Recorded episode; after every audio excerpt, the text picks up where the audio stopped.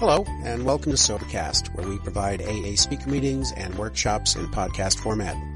We're an ad-free podcast, and if you enjoy listening, please help us be self-supporting by visiting SoberCast dot com, look for the donate link, and drop a dollar or two into our virtual basket. We hope you enjoyed the podcast. Have a great day. Hello, everyone. My name is Ruth, and I'm an alcoholic. Nervous, but very happy tonight. You know, it was the Big Book that was my sponsor. I couldn't find a woman around A A.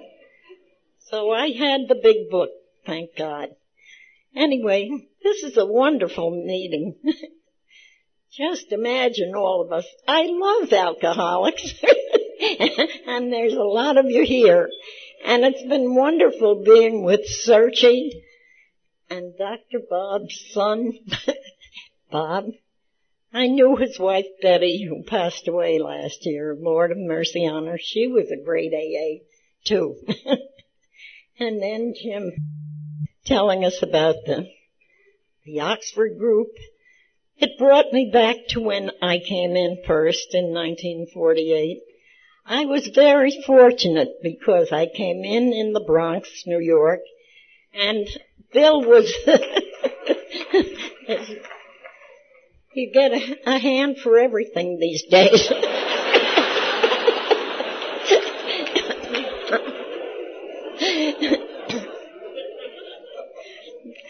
But the geographic deal, you know, when people ask me about uh, questions about beginning A A and everything, a lot of it happened, of course, in Akron.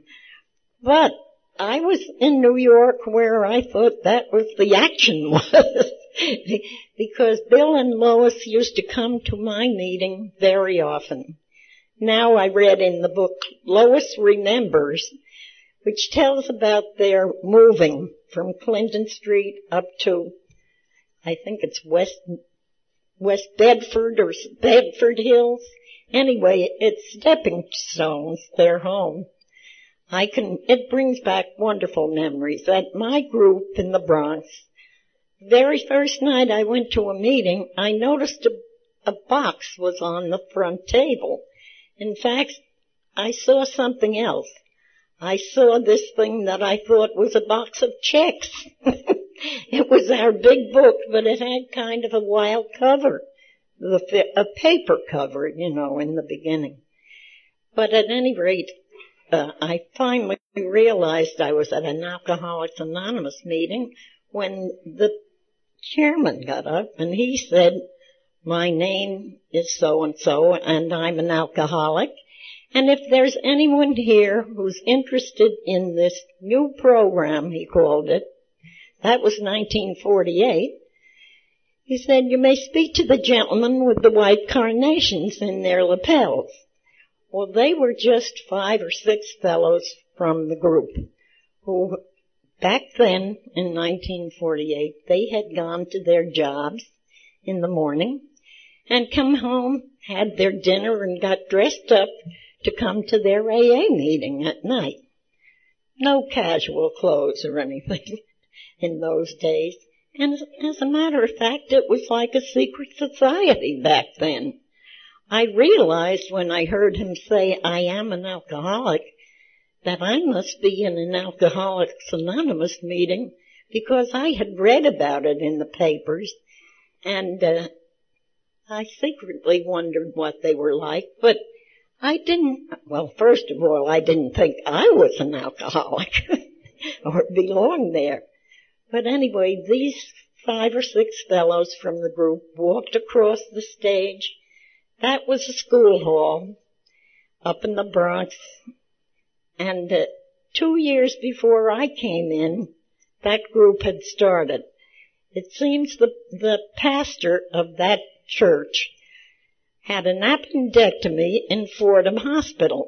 And he was put in the room with a good old friend of mine who has passed away.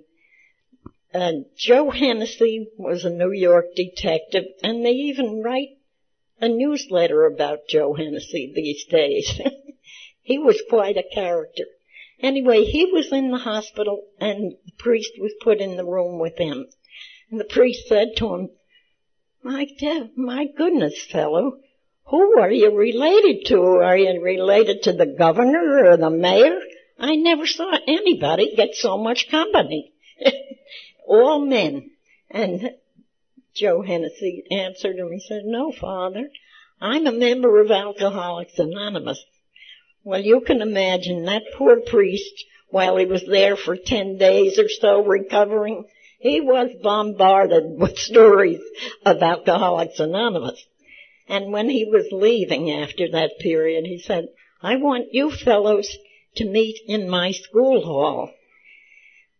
And uh, he gave them the night of Wednesday night.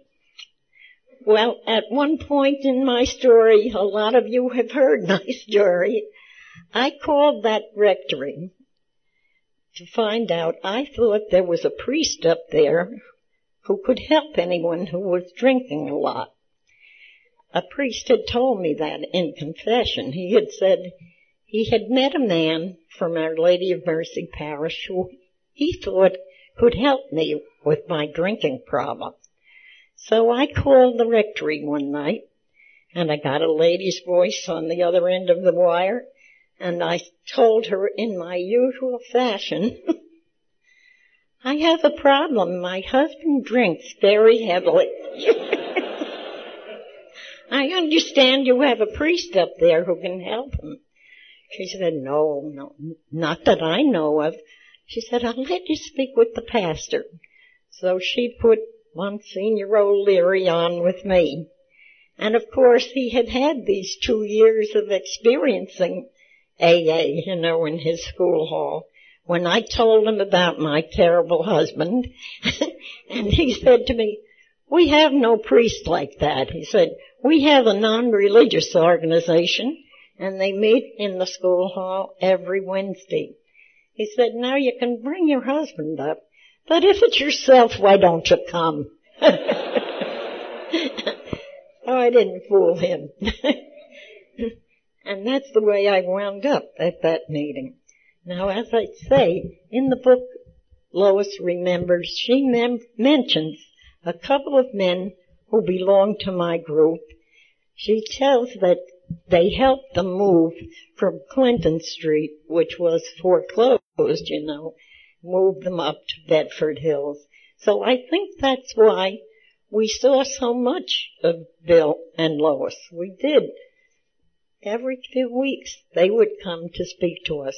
And on some occasions, Lois would say to the ladies, well, if you ladies would like to hear a little of my story, we can go into this other room. And we would, the, all these ladies who were mothers of alcoholics, wives of alcoholics, sisters of alcoholics, nobody was ever a drunk but me. They would all move into this other room, and I would go right in after them. I loved to hear Lois speak. And she would say at that time that people were trying to get her to form a family group. And she said, I'm too busy. So it was quite a bit later that Al-Anon was formed. But what I want to tell you about was what it was like then in the early days. As I say, it was like a secret deal. We had some literature, but not too much. And at my first meeting, I was told about a big meeting, meeting that was held the first Friday of every month in the Engineers Auditorium down in Manhattan. And so when I got a chance to speak with my husband, I said to him, would you take me to that meeting, John? Because he worked downtown. And uh, I said to him, first Friday in May we could go. So he said, okay, we'll have Mom mind the kids. You come down and have dinner with me, and then we'll go over to the meeting. So we did that on the first Friday in May of forty-eight. And when we walked into this huge hall, I said to him, let's sit down front. This was his usual answer to me. I don't have the problem. we can sit in the back. And so we sat in the back. And then, right in the same row that I was sitting in, this tall, kindly-looking gentleman walked in from the back of the hall, and he sat down a few seats away from me. And he put out his long legs, and he put his briefcase on his knees. And I, I looked at him, and I poked my husband, and I said, "John, I think this is Bill Wilson." He said, "Oh, you would." He thought I was crazy at that time. But anyway, it was Bill. And he got up. He was the only speaker that night. And he gave a terrific talk. We listened, you know, and even my husband said, "Oh, he can speak." but, but anyway, after he spoke, the one side of the room was all men, and there were five or six women, including me, at the meeting. And we all sort of went to the side, the left side, and the, everybody got up to thank Bill for his talk. And so I was on this line with the ladies, and when it came to my turn, he shook my hand, and then he said, "You're new." And I said, "Almost three weeks.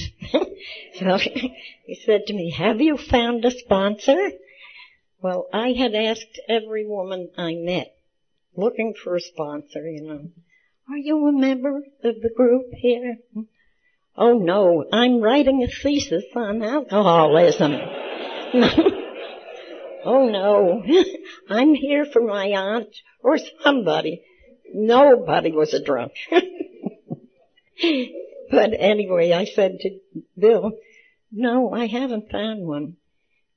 So he had both my hands in his. He said, "Make sure it's a woman." That was his creed, you know. He said, "Woman to woman, man to man." But then the highlight of the evening was he kissed me on the cheek. He did it with all the ladies. But it was wonderful. I hate it.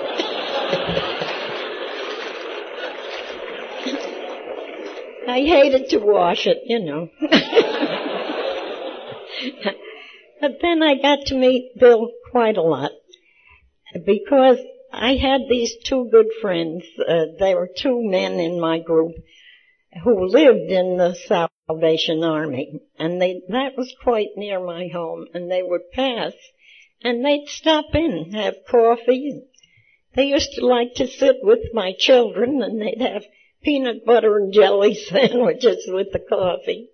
And uh, but they were very kind to me, too. They took the older boys to the circus and to the rodeo. You know, they were very kind people. Well, one of them, Joe, got a job in a, a club on forty-sixth street. He was the short order cook. So he stopped in to tell me one day, and he said, "If you come down," he said, "I think it's an A A club." And he said, "Why don't you come down with Virginia?" Virginia was my friend. When I went to my first meeting, the lady that I sat next to uh, asked me at some point, well, we had a woman speaker at my first meeting. And what she did when she got up to speak, she said, "You know, I was told to drink beer to put weight on." She said, "A doctor told me that about eighteen years ago." And she, she held up an arm that was like a matchstick, and she said, "It doesn't work." And I've been drinking it for eighteen years. So when she said that, I laughed, and I turned to this lady. And I said, "Does this go on all the time?" And she looked at me. She said, "Are you at your first meeting?" And I said, "Yes, I am." She said, "You sit there, dear. Sit right here. Don't leave. I'll be back." And she went looking for the only female member of that group at that time. But that was Virginia. And she was on a slip with the chairman. And they had taken the treasury.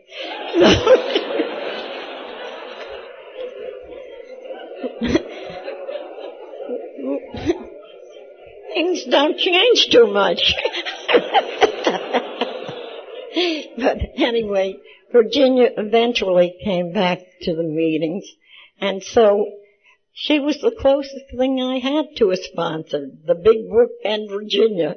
She had been in A A long before I appeared on the scene, and so she and I went down to the forty-sixth Street clubhouse where Joe got this job, and uh, we had we ordered a big sandwich, and he gave us the best, you know. He said, "I'll give you a great lunch." And we're sitting there enjoying it, and she said to me, "That looks like Bill in the back." So, uh, sure enough, it was Bill Wilson sitting in the back of that club. It was an A A club.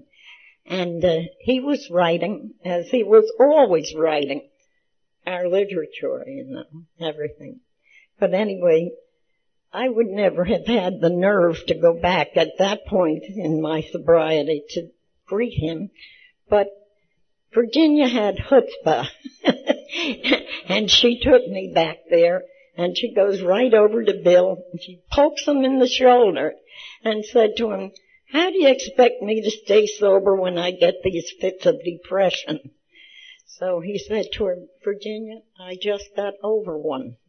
And then they went into a lengthy conversation back and forth about certain symptoms that you could indi- would indicate you were on the verge of those depressions, and that occupied about ten minutes, and then Bill said, "Well, what else will we talk about?" And at that point, people got wise that that was Bill back there, so a group of people would come back and converse with us.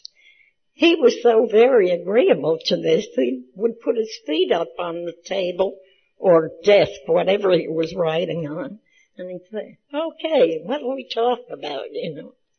And then uh, on one occasion, the one fellow said to him, "You know, Bill, I brought a fellow to his first meeting last night, and no one said the right thing."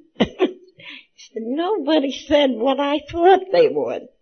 So Bill said to him, "You can't tell what'll bring a man back for his second meeting." He said, "You never know what will strike home at their first meeting." He said, "It could be a quote from their past." He said, "It could be anything that brings up a memory." He said, "It could be a crazy hat like that one Ruth is wearing." Well, at that point, I'm bristling my back. I thought it was a beautiful hat, but... but he remembered my name, and I thought, "Oh, this is wonderful." At any rate, that's the way he was. He would he would joke with us and and just just discuss anything. You know, when it came to the wonderful thing that we have, the General Service Organization, when Bill started to talk about that, of course it was Bill and Doctor Bob who formed this wonderful idea. And what we would do, after listening to Bill giving us little drunkalogues all the time, we'd poke each other and say, "Yeah, there he goes with that stuff again." You know, and how wonderful that they formed this deal to keep our wonderful program going. As a matter of fact, I'm jumping around in my story, but I did want to tell you, um, Searchy and I spoke together today because Searchy always talks about the traditions. And when I went to my first closed meeting, uh, I was surprised when I walked in because there were just two tables set up and two men sitting at them. It happened to be a business meeting. And they were all men, of course, about twenty-six guys or so, and me.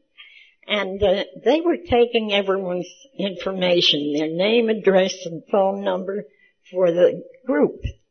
And I got online with these guys, and when I came up to the desk or table, the fellow said, "Your name, address, phone number," and I gave it to him. He said, how long have you been sober? Well, that, I was so proud. I just straightened my shoulders and I said, fifty days tomorrow. I was so proud. The fellow behind me gave me a poke in the back and he said, forty-nine, baby, forty-nine.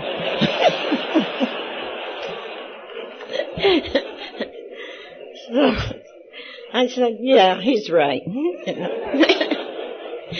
So, but the following day, I had a knock on my door, and one of the men from that group came to me, and uh, he said to me, Ruth, how are you? I said, I'm fine. He said, are you sober?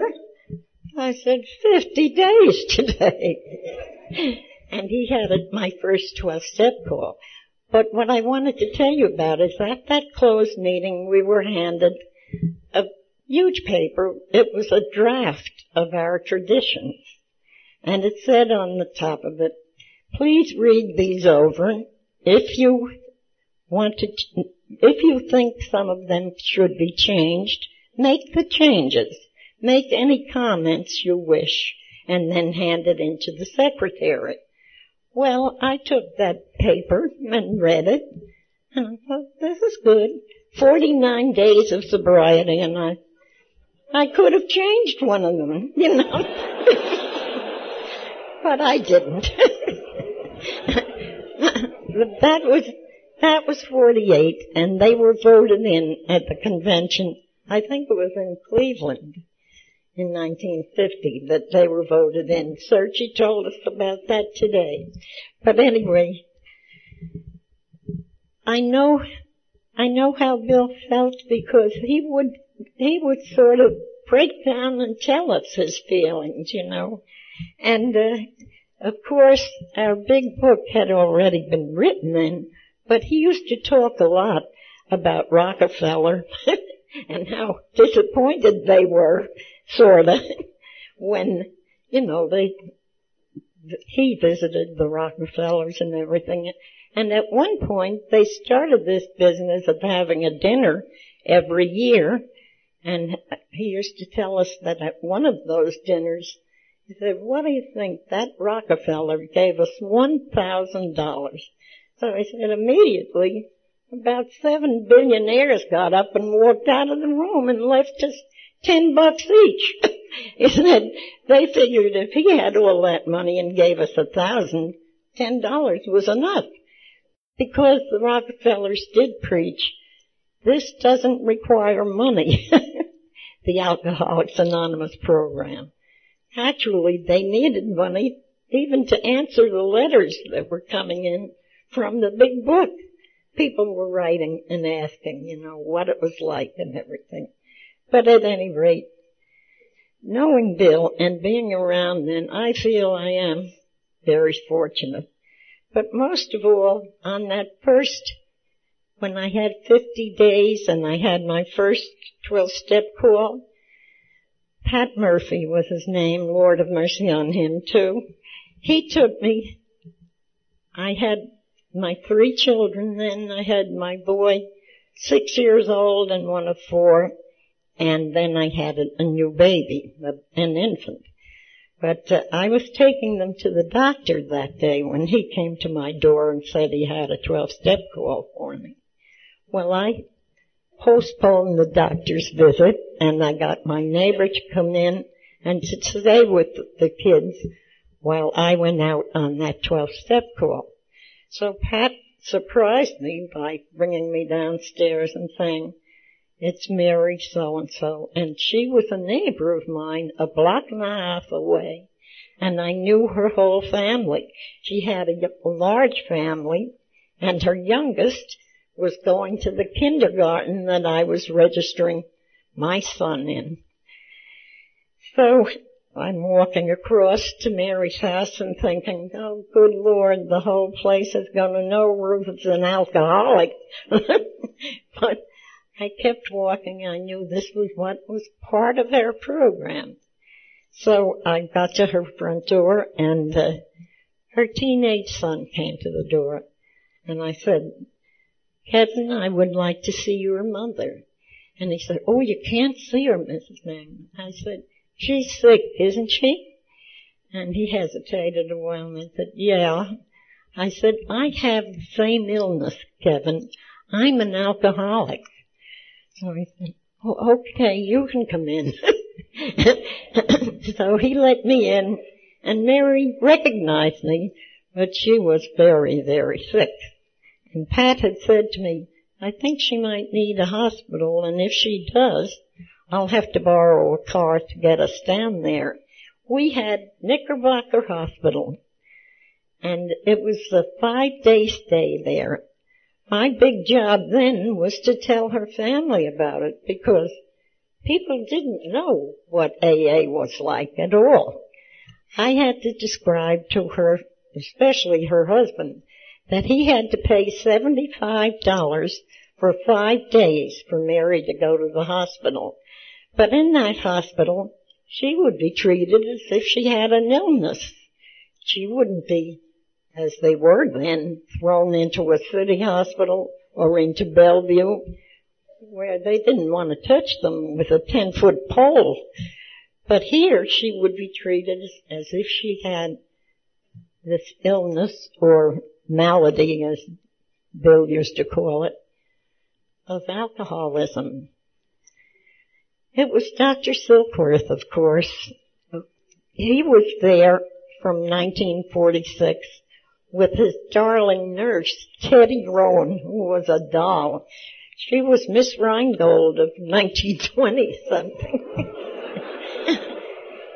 she, she was a tall redhead and a lovely lady. But anyway, uh, I brought my pigeon in, pigeon or my patient in at least, into Knickerbocker Hospital after Pat had borrowed a, a car and taken us down there. Knickerbocker Hospital had one floor which was devoted on one end to the ladies and on the other end to the men.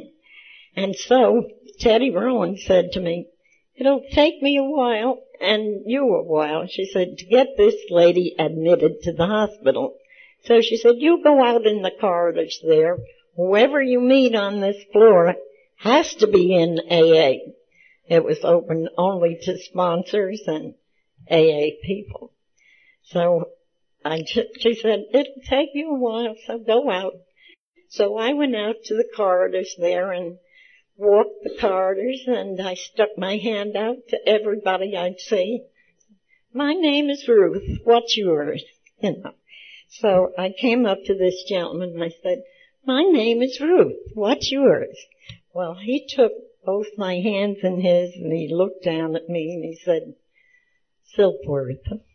And when he said that, I was thrilled. I had read about him in our big book, you know. And I, I was embarrassed, but he said to me, how long have you been sober? And I said, fifty days. And the tears poured out. I was so grateful for those fifty days. He said, that's a wonderful beginning. So, and so it was, thank God, because I worked with him later. He was such a, a great guy, really was.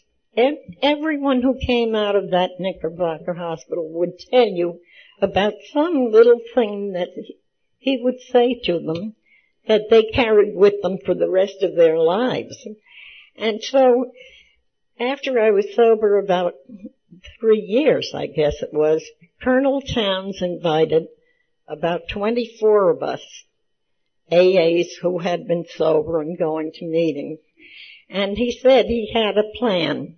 First of all, he served us these lovely little tea crackers and, and cookies and everything, and tea and coffee. And uh, he was, I used to say he was part of the four hundred, but he, he, they don't even talk about that anymore. But he was a socialite. And so it was a very lovely thing, not like just going to a, a meeting, you know. But he said he had this plan in mind. He wanted to establish a committee for Towns Hospital. He said, when someone comes to my hospital, I'll ask them, are you interested in this new program called Alcoholics Anonymous? And if they are, I'll put them on a certain floor. And I'd like to have a lady and a man from A A come to visit them. So uh, we had to form that committee, and we did that night. I volunteered for Monday, and another fellow volunteered for Monday. So before we were leaving that night, he said to me, "What time are you going next Monday?" And I said, "Well, I guess it'll be around two, two or two thirty." But I said, "You don't have to be there when I'm there. I just visit the women. You visit." He said, "I know, but I want to go when you're there." So this gentleman arrived when I did on a Monday night, Monday afternoon, and he said to me, "I wanted to ask you, what do you think I should say to these guys?" So I said to him, "First of all, they, some of them don't even know how they got here. Probably they were carried in, or, you know." I said, "You have to think of your own experience," I said, "and just tell them about yourself." So uh, he's listening, you know, and I said, "Bring one piece of literature, whatever one you like." I had with me the one that's called At Last A A, because I loved that piece of literature.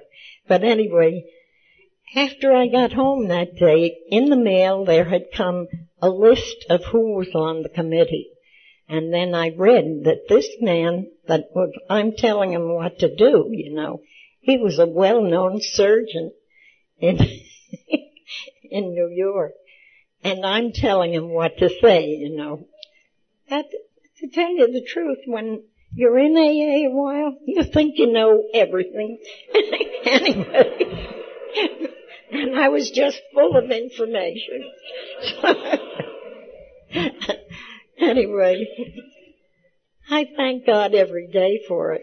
I thank God for knowing Doctor Silkworth. And when I joined the Island Heights group, which is about six years ago now, these fellows down there, they were, I used to say, they became my groupies. When I'd go to speak, they'd come with me and clap hard when I need some some encouragement. But anyway, they even took me to Doctor Silkworth's grave, which is in Long Branch. He's buried in Long Branch, he and his wife. So that wasn't something that I was looking forward to, but I did see his grave. But he was a great man, and as I say, I just feel lucky to have known these people and to have known the way they felt about A A. It was, it was only after, oh, I was in a while. Well, first of all, in the beginning then, there was a lot of twelve-step work, and it was one-on-one. There weren't many people who could afford that seventy-five bucks for five days, you know, first of all. Because I went to places in the Bronx that, you know, were uh, pretty poor. And then I was in the position where I had to take my kids. You know, I had one gal who, if I knew if I could get to Parkchester before her liquor store opened, she'd be sober. so, so that meant I had to get Tony, my baby, and get, get him rigged out in his leggings they had to wear then, and boots and everything, you know, and then ride the subway or the crosstown bus to Parkchester and get there before her liquor store would open. And I'd get her, maybe I'd bring her back to my apartment where I had to be there for the boys who were at school coming home. Anyway, I did a lot of one-on-one twelve-step work, and it was wonderful. It was, I remember looking up at all those buildings in the Bronx, you know, with all the apartments and thinking, God, there's hell behind a lot of those apartment doors. And if only I could get in and help them because of someone's drinking, you know. I knew what was going on in my home. Anyway, and this is, has been a wonderful meeting, getting to know Searchy and Doctor Bob's son, whom I know anyway. We were often together. It, it's an inspiration to me, and it just makes me feel wonderful to be part of it. I know a lot of you have heard me a lot, and I thank you for putting up with me. I just feel very lucky that I knew those people. I, I loved Lois because she was so easy to talk to, and uh, I know... I thought I was the first one who asked her if she, uh, I, I asked her about that motorcycle trip they took, you know, and I said, did you sit in that little cab on the side? And she said, I did not. I drove and Bill drove. They took turns. She said, we needed that cab for our books and our clothing. So uh, that's the type of person she was. She was a take charge person, and I always used to think that she looked like a four H kid who has grown up. Oh my dear, I'm getting the message too.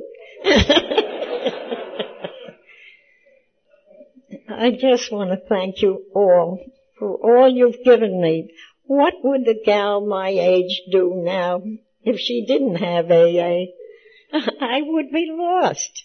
I have so many friends, and I feel as if I could call on any of you, even the people who were here tonight. Everybody helps me around. It's a wonderful life, and if you, if you're wondering whether you're alcoholic or not, don't wonder. Join us. It's a wonderful way to live. Thank you so much.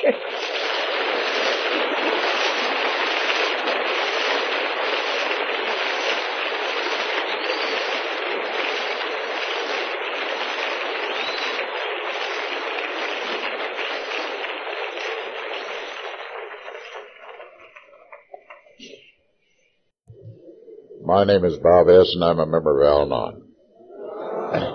I think I got here like most Al-Anons. I love an alcoholic.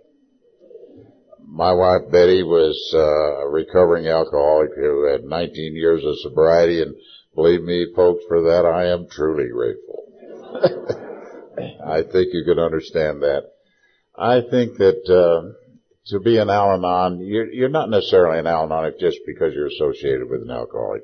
I think it requires some work on your part. I think I must live the steps. I think I must abide by the traditions. I think I must attend the meetings regularly, and I think I need to have a sponsor. And I do these things. And, you know, part of our emblem, both programs, is service. Uh, it seems important to me to tell you that I've been the G R and the D R, and I served three years with the West Texas Assembly. And a few years ago, I got a call from our central Al-Anon office asking me if I would consider myself to be a candidate for trustee at large for all of Al-Anon. And I prayed about it and talked to my group, and I seemed to have the education and qualifications for which they searched, so I called them and said, yeah, I will be glad to be a candidate for trustee at large all Al-Anon. And guess what, folks? I didn't get it. Oh, don't we hate rejection. But the point I want to make with you is that my program came to my rescue like it always was and said, hey, whoever got that job was the one for the, for the job, was going to do a better job than, than you would have been capable of doing. And maybe my Heavenly Father has something else for me to do. And I'm totally free of that. And that's what our programs can do for us. And I try to let my program do this for me most of the time. Although I've only been a member of Al-Anon about twenty years, I'm somewhat of an anachronism. I'm the only person still living that was present when the two co-founders of Alcoholics met for the very first time at the home of Henrietta Siberly, Akron, Ohio, Mother's Day, nineteen thirty-five. My dad's Doctor Bob and my mom's Ann and I rode out with my parents to meet with Bill for the very first time. My dad had come home on a Saturday night before Mother's Day with a potted plant, set it down. He was potted, went upstairs and passed out. And Henrietta was a friend of my mom's and said, "Ann, there's a man out here that thinks he can help Bob. Bring him right on out." Well, Mom had to explain that uh, Bob was in no shape to go anyplace, but she said, "I'll get him out there tomorrow."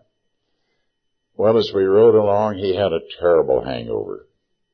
He said one of the worst he'd ever had. And he said, "Okay, fifteen minutes of this bird is all I want." But it wasn't fifteen minutes, and he and Bill went off in a room by themselves, and they talked many hours.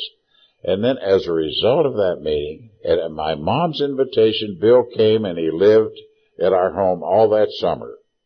And this is the time that the program of Alcoholics Anonymous was formulated. It was in the middle of the last Great Depression.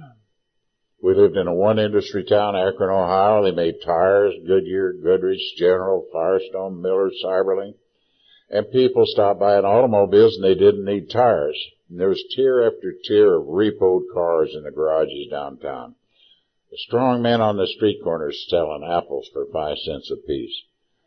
But people had more time for each other, and I think that was, again, was providentially arranged, because they, it was very, very important that people communicate with each other, and they weren't as hurried and harried as perhaps we are today. I'd like to describe my dad to you. I think you'd have loved the guy. Doctor Bob was a tall, thin Vermonter, had icy blue eyes that kind of could look right through you.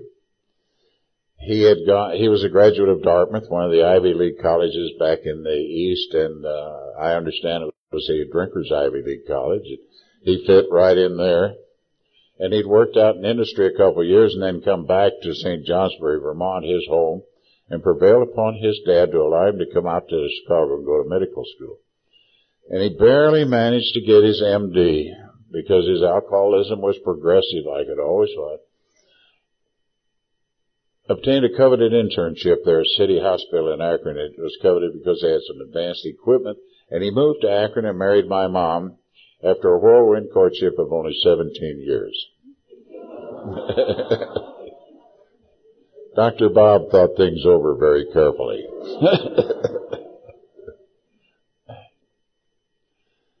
He had a wonderful sense of humor. When I brought my bride to be home for the folks to look over back in the nineteen forties, uh, my wife was tall and slender, and, and Dad looked her over and got me aside and said, "She's built for speed and light housekeeping."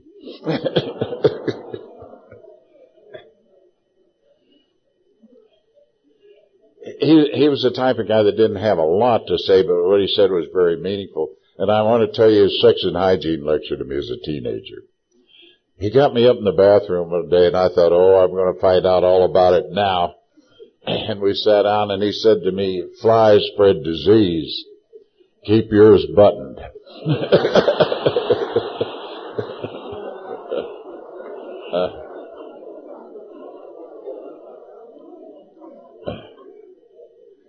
my dad loved the slang of the day, not the nasty four-letter words, but if Doctor Bob were living today, he would be able to talk to you young people about weirding out and stroking and stuff like that. He loved that kind of language, even though he had a fine vocabulary. He went along on a pretty even keel, always pretty steady and slow and, and uh, not, you know, not very flappable. And I think that that, again, was providentially arranged because, you see, Bill, his partner, was just the opposite. Bill was garrulous. Bill was a visitor. Bill was also a tall, thin Vermonter. They were born within one hundred miles of each other. But Bill was a visionary. I think Bill Wilson could see further up the road than any person I've ever known. Bill loved people. Bill was a salesman. Bill's mood swung. He was either high as a Georgia pine or low as a snake. And these two guys fit together perfectly. They never had an argument. And again, I think that was providentially arranged by our Heavenly Father. Because, you know, folks, if any two of us are exactly alike, one of us is unnecessary.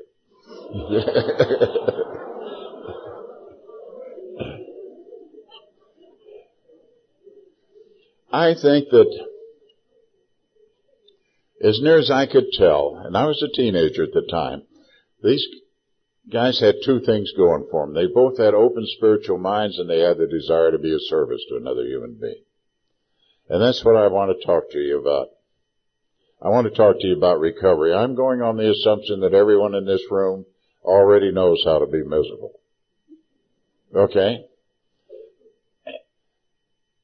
The first one was a young guy by the name of Eddie R., and Eddie had just been thrown out of his house for non-payment of rent with a cute little blonde wife and two stair-step kids, so they moved them all into our home, took Eddie upstairs and locked him in the upstairs where he'd be available as they got this knowledge.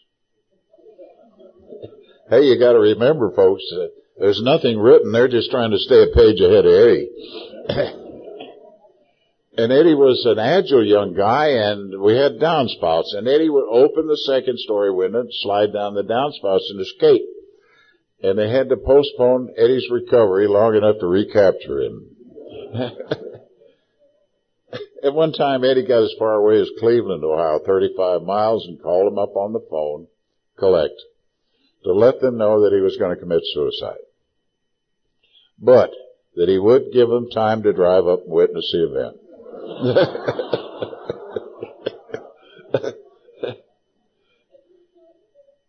Well, when they brought Eddie back home and Eddie sobered up, he had some uh, mental problems that hadn't immediately surfaced, and he began beating up on this little lady to whom he was married. And then he began chasing my mom around the house with a butcher knife. So we held a group conscience meeting. And it was decided that the only thing to do with Eddie was for his little wife to take him back to Ann Arbor, Michigan, and recommit him in a mental institution. And this was done. And my dad and Bill were crestfallen. Here's their first attempt to sober up another alcoholic. Total failure. But I want to tell you folks something. At my dad's funeral, fifteen years later, a guy walked up to me and he said, "Do you know me?"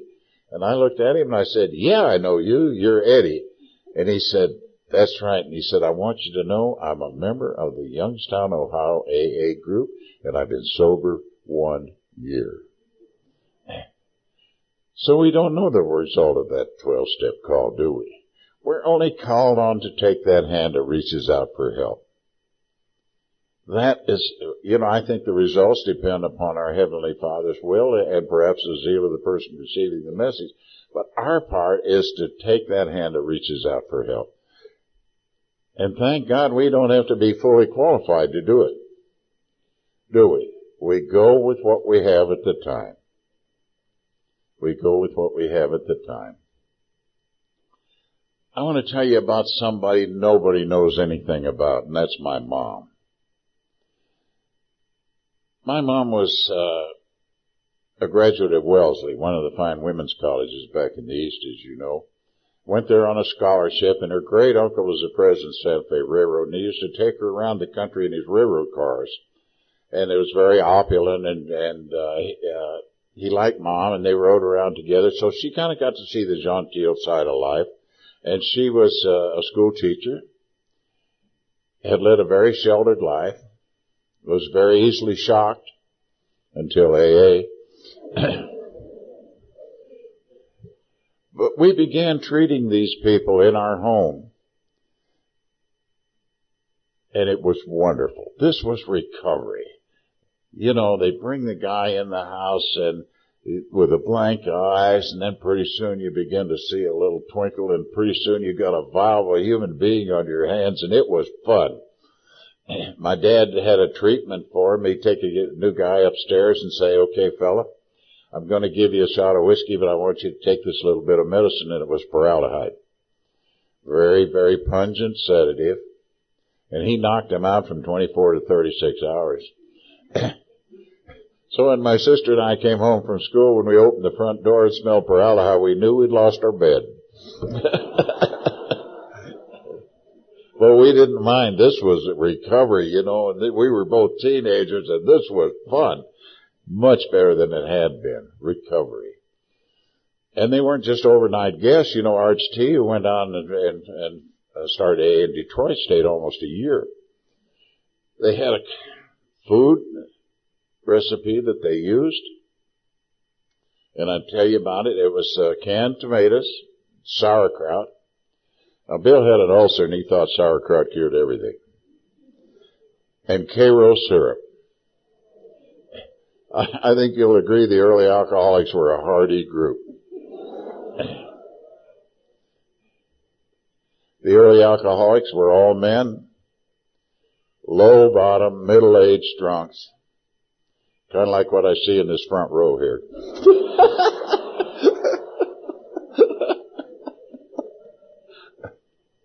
One woman came along fairly early in the program by the name of Elsie, but they caught Elsie doing a little thirteen-step work on Doctor Bob's examining table with A A by the name of Mitch. And, of course, the wives and sweethearts just went up in smoke. So it was decided that they should stick to the men for the time being, and I think Elsie set you gals back two years all by herself. But thank God you're here. Well, Mom was the one that never lost faith that these guys could do something. You know, Bill himself said Ann Smith is the mother of A A, and I truly believe this. Mom was the one that made the beds, and Mom was the one that cleaned up the messes, and Mom was the one that cooked the food, and she was the one that answered the phone calls, and she was the one that made everybody have a quiet time in the morning that they might feel near to God. Mom was the one that invited Lois to come down from New York that summer, and Lois came down and stayed with us as long as she could. But she had to get back to New York. You got to realize, folks, that Lois was the only one that had a job.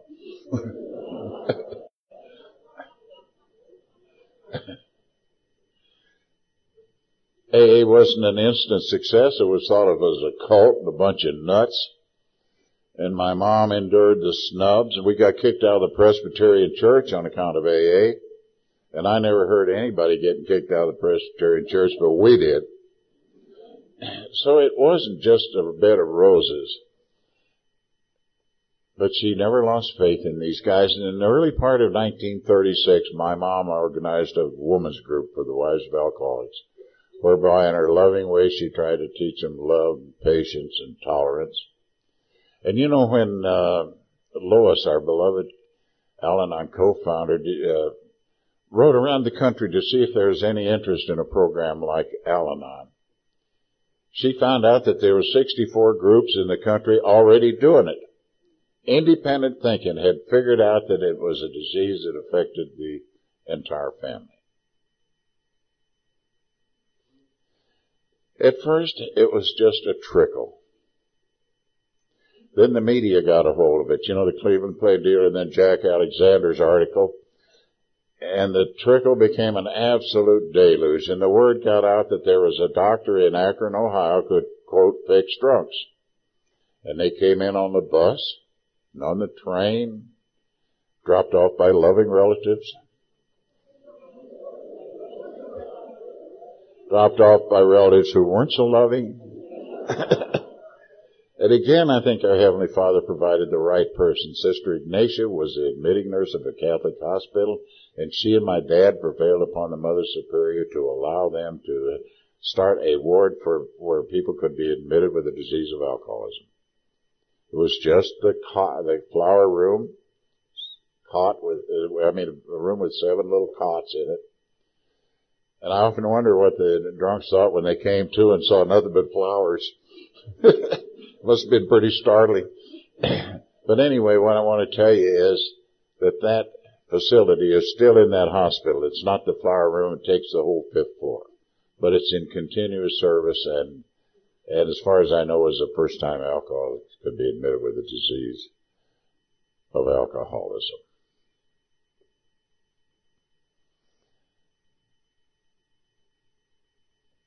How did they do it? What gave them the ideas? Well, Jim touched on it. Bill in New York City, my dad and Mom in Akron, Ohio, belonged to an organization called the Oxford Group. And the Oxford Group had the four absolutes that uh, Jim quoted: absolute honesty, unselfishness, purity of thought, and absolute love. And we adopted some of that stuff for the alcoholic program. We had the alcoholic squad at the at the uh, early uh, uh, at the early meetings, but it was inevitable that they part. They had a form of open confession, and they would. I used to go to some of these meetings with my dad and mom, and uh, oh, gee, they were so zealous. They scared me. You know, they were in your face. Are you maximum today? Well, I was just barely minimum, you know. And I, I wonder why I went, but I think it was perhaps maybe to get to the, out of the doghouse. You can't tell by looking at me now, but I was not a constant source of joy to my parents. But anyhow, I got to see that. They had this form of open confession where they took a new guy up in the uh, bedroom at Chief Henry Williams' house and bore in on him until he finally confessed what his problem was. So it was inevitable that they part, but we learned an awful lot of things from the Oxford Group. You see, open confession was not acceptable to people of the Catholic faith. And I don't know whether you realize it or not, but there are Catholics that drink. And the Oxford Group uh, catered to the upper middle class, and believe you me, the early alcoholics were not upper middle class. The Oxford Group wanted publicity, and the alcoholics had already had all the publicity they wanted.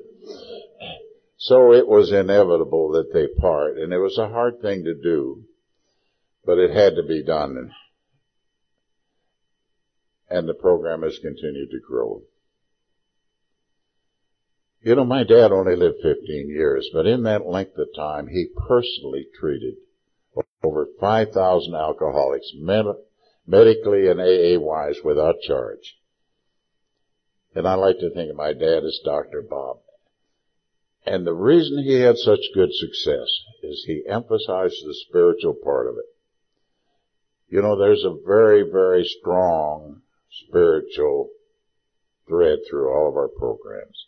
The thing they used was God's Big Book, too. They used the Sermon on the Mount, Thirteenth Corinthians, and as you all know, the book of James, faith without works is dead.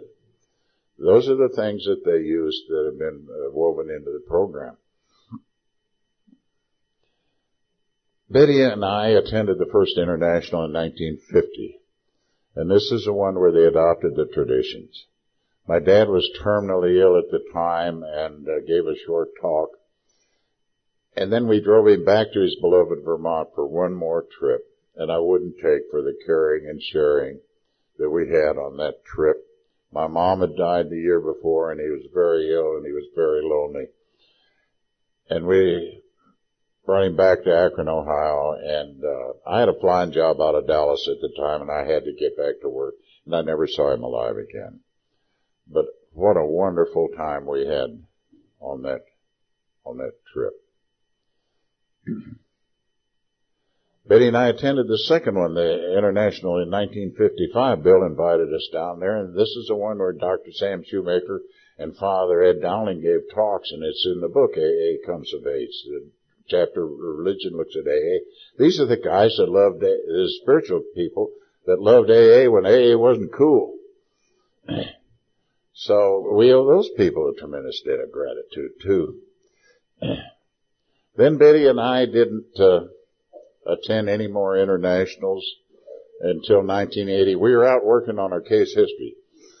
Betty and I were party animals. We loved to drink and we loved to dance. And I dang sure wasn't telling anybody that Doctor Bob was my father. But once in a while we'd get invited to an A A meeting. Somebody would find it out and we would go and have a great time, and then as we left, we'd say, oh, good for them. They needed that. And all the time, alcoholism was entering our home. Now, Betty put her dad in a drying-out place in, in Albuquerque in the, in the nineteen forties, and he and another guy started A A in New Mexico.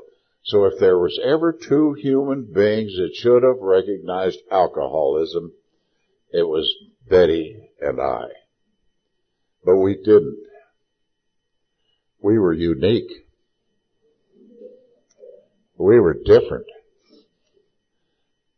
When it finally got bad enough, as it often happened, a young guy called up Betty and said, Betty, we're starting a, a group for Alcoholics Anonymous here in Nocona, Texas, the little town in which we live.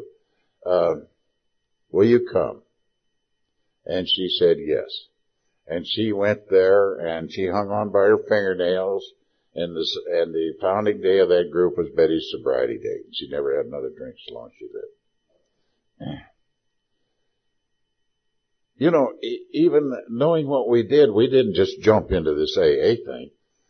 We began to touch it up a little bit, and I like to describe it this way. These two uh, men loved to hunt up in Alaska, and they would hire an aviation company to come in and, and uh, drop them down on a lake and then pick them up a week later. And the little plane came in, and the hunter said, oh, we're delighted to see you. We've had a wonderful hunt. We got three moose. And the pilot said, three moose and you two guys and me in this little plane? And one of the hunters said, don't worry about it. He said, we, I came in with a plane just like yours last year. And we had three moose. And what he did was he got a further run. He taxied up the river and got a longer run for takeoff. The pilot thought, well, I've got to try it. I'm young with the company. And sure enough, that's what he did. And it took on off and it starts back to civilization. But the little engine is overheating. And it loses power, and way out in the wilderness it crashes. And one of the hunters drags his buddy out from under the plane and kind of dusts him off, and his buddy said, oh, where in the world are we? The other said, you know, I think we're within a hundred yards of where we crashed last year.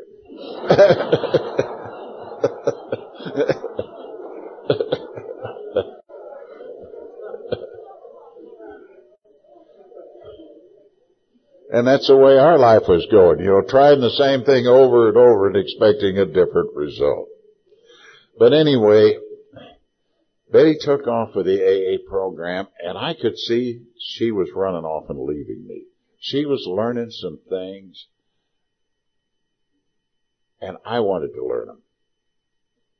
So somebody said to me, well, why don't you join Al-Anon? And I thought, why not? I don't mind joining the auxiliary. So I got my car and I drove over to Gainesville, Texas, forty miles away, and I show up my first Al-Anon meeting, and I look around, and I'm the only guy. I immediately got mixed emotions about Al-Anon. I always like to describe mixed emotions this way. It's kind of like the feeling you get when your teenage daughter comes in at four in the morning with a Gideon Bible under her arm.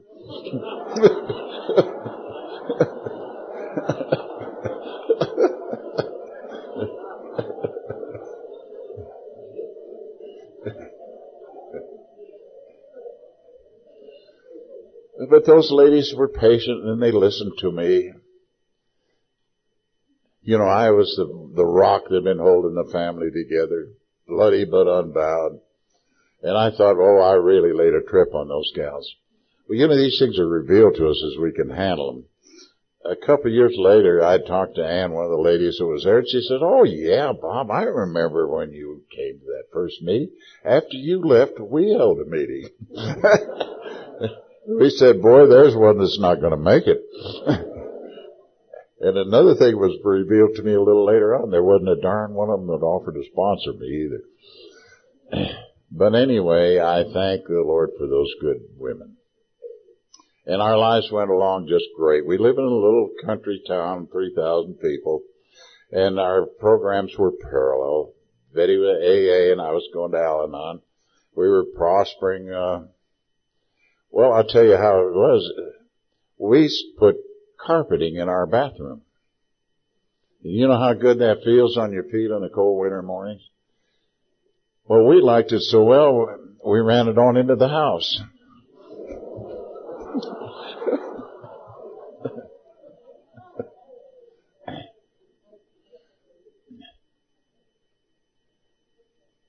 My recovery. I had to learn that uh, sometimes our relationship was ninety ten, sometimes ten ninety. What's the difference? It didn't have to be fifty-fifty. I had to learn that the past dies hard and we must peel away the past in order to reveal it. I had to learn that everything I have learned in this program can be taken away from me immediately. I can lose every bit of it. And one of the most profound statements I ever heard anyone make at an A A conference was a lady from Albuquerque, and she said this, and I want to pass it on to you. She said, "The person I was will drink again." Wow. So if you allow yourself to slip back and become the person that you were, if you're alcoholic, that person will drink again. If you're Al-Anon, if you allow yourself to slip back to the person you were, you'll be sick again. So we have to constantly strive to keep our program green and learning, because it, it our lives depend on it. Our lives depend on it. But what the beautiful rewards there are. What beautiful rewards. It gets better and gets greener as you go along. A year ago, my beautiful Betty died of lung cancer. I had dragged her around the country trying to do something about it for a year. And finally she said to me, "Bob, I'm not afraid to die. I know what you've been trying to do for me, but I release you." And I said, "Okay, Betty, if that's what you feel about it, I release you too." And so I got to be the caregiver of my beautiful wife. We were married fifty-three years. I got to not only tell her I loved her, I got to show her. And that, to me, was another benefit of the program. This was a privilege. It wasn't a burden. It was a privilege, and that's what our programs do for us. And another thing, when Betty died, my friends in both groups, A A and Al-Anon, held me in their hands until and propped me up till I could stand alone. And another thing, and I pass this on to you, I think every meeting I ever attended to, every twelve-step call I tried to make, every phone call that I took, every convention, perhaps, everything that I did, I built a little reserve of strength. And I think that happens to all of us. Something that you can call on when times get terrible, when bad things happen to you. And, you know, these things do happen to you. It's just, it's just a matter of accepting life on life's terms. So why do I come back? I come back because you got me rid of the squirrel cage thinking. Were any of you ever raised in an alcoholic home? I was raised the first seventeen years of my life in an alcoholic home. Anybody else? Okay. Let me touch on that just a minute. I think this, I talk only for myself, that the thing I have to constantly watch out for is not to be a victim. Not to adopt a victim mindset. You know, here I was raised in an alcoholic home, and all the screw-ups I did and all the bad things I did and all the things I was supposed to do and didn't do, they're not my fault. I'm a victim. I'm a victim. And this works. But there's a price that you pay for that mindset right up front, and I constantly must keep that in mind. And that price is you must continually increase the resentment towards somebody or some group of people. And regardless of which program we're in, we all know that resentments are the one thing that will destroy us, absolutely destroy us. So I only speak for myself, and I say, I don't intend to remain forever frozen in the role of an injured adolescent. And thank God our programs show us not to be victims, but to be survivors. Sure, we get here with some scars, but we're survivors. I think one of the big benefits that I have received, and I hope you have too, is when I can be completely honest with you. I'm not talking about cash register honest. I'm not talking about Rolodex honest. I'm not talking about resume honest. I'm talking about totally honest. When I can do that and let you see me just as I am, warts and all, and you do the same for me, we can have an instant, intimate relationship. And I know of no other organizations in the world that can provide that. And what that does for me, and perhaps for you too, that that keeps away, drives away loneliness. You know, I think a lot, most people go through world lonely. But we have that ability to communicate with each other one-on-one, knowing that we've been through the alcohol thing together. You know, alcohol in, in my lifetime, uh, ours was three things. Fun, fun and problems, problems. Now that's behind us. That's behind us. So we've reaped the benefits. These are happy programs, right? Serious programs, but they're happy programs. We're happy, joyous, and free.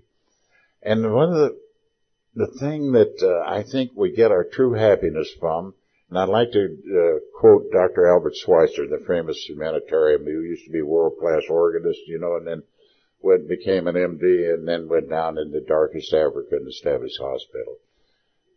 Doctor Albert Schweitzer said, "I know not what your destiny may be, but this one thing I do know, that those among you who will find true happiness are those who have sought and found how to serve."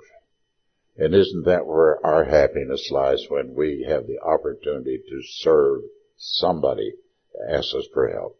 Thank you very much.